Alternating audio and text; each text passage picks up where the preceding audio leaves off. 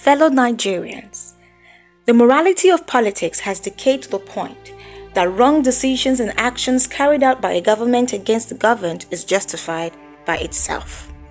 This syndrome is not peculiar to the political sphere of the Nigerian people.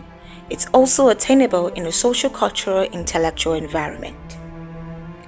Setting up principles and quotes to justify an illegitimate act does not make it legitimate. The actions of our Nigerian government and people in power has no moral justification or standpoint. Thoughts. Claiming an illegal act that's not legitimate is a paradox that does not apply in any form of action by the government to the governed. It's just simply called exploitation and abuse of power. The result of the horrors that live in the shadows is as a result of the blanket of our silence preventing the sun from shining. Our generation have been raised without the sun. Living amongst predators and sometimes becoming one themselves is proof of the truth of our environment. Each day without the sun rising is another day to record the continuous death of the chastity of morality, the integrity of justice, and the purity of truth in our society, family, and individual lives. Constantly we were raised, and now we are raising credible minds in an abusive system and in the height of human deceit. So many captured by the fear of their reality as slaves to another's inordinate desire, cultured into an object of perversion, are taught lies. And these lies are crafted in self made philosophy and polished in self made motivation for the justification of their sins and actions. Abuse, whether physical, mental, spiritual, emotional, and what have you, has evolved into an advanced behavioral manipulation has become a culture that sadly we all now live with. The highest we've done is tweet about it and go about our business while in chains. Hmm. Such a sad reality. My name is Guinevere Jones, and this is Nigeria Jollof Stories. We'll be right back.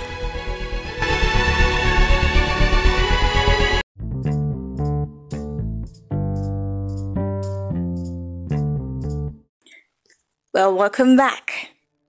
The shallow reasoning and selfish living of Nigerians has become in itself a sin and intolerable character that must be shunned and fought against. The mosquito says, Don't blame me alone for the deaths and sicklings amongst you. Also blame those who gave me a comfortable habitation and breeding ground. They are as responsible as I am. Before you think of killing me, kill them first, or I'll come back again. That was a defense put up by the mosquito to the judge of health and sanity, which is an exact mirror of our passive aggression and outright nonchalance to the situation of our country. We have made a comfortable bed for corruption and illegitimacy legitimized.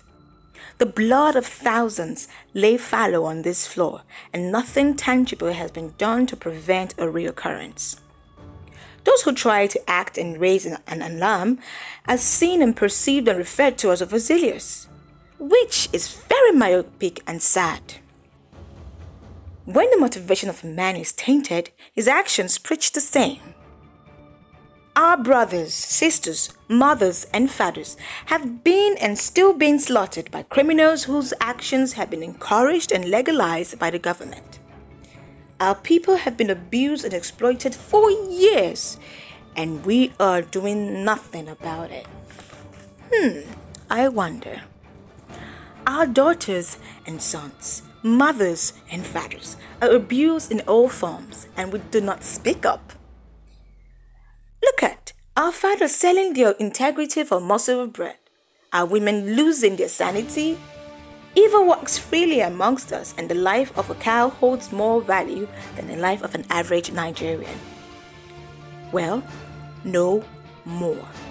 On this note, Nigeria Jollof is introducing the campaign tagged End the Conspiracy of Silence. Nigeria, Nigerians alike, do not deserve the horrors and misfortunes it faces from those who were meant to protect them. Our children and those weak among us have been violated, killed, enslaved, and worse things done to them by the hands of those who trust or the terror that hides in the night. Living with an abuser is not a thing or a life sentence. that should be endured by any person. Tired of this status quo, tired of the obituaries, exploitation, abuse, and injustice in all its shade and faces, I raise my voice. End this conspiracy of silence. Join me today. Let's break all tables and stand on and make it inhabitable for corruption, abusers, and predators alike. As a nation, community, family, and for ourselves, let's band together and fight for freedom while making room for those who are willing to forego their old ways and pick up new ones for the betterment of themselves and the society at large. Speak up, act up, show up, shake up, brave up, and more up. Fight against evil in all its forms, no matter how small. Say no to abuse in all its faces. This is End the Conspiracy of Silence campaign, powered and championed by the Nigerian Jollof Stories and the Victims and Not the Bad Guys campaign by the Social Work Movement. Thank you.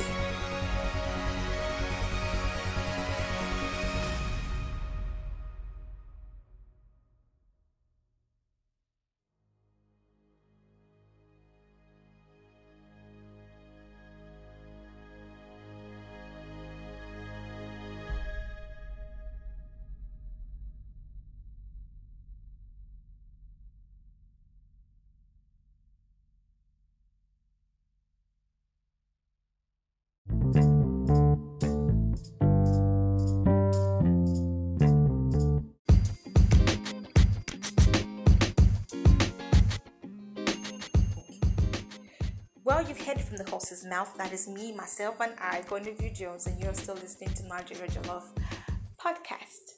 If you're willing to volunteer with alongside us or support the campaign in whatever capacity or form, you can send us an email at nigeriajollof at yahoo.com. Follow us on our social media handles and send us a DM or email us whatever form at Nigeria Jollof Podcast on Instagram and Jollof underscore Nigeria on Twitter.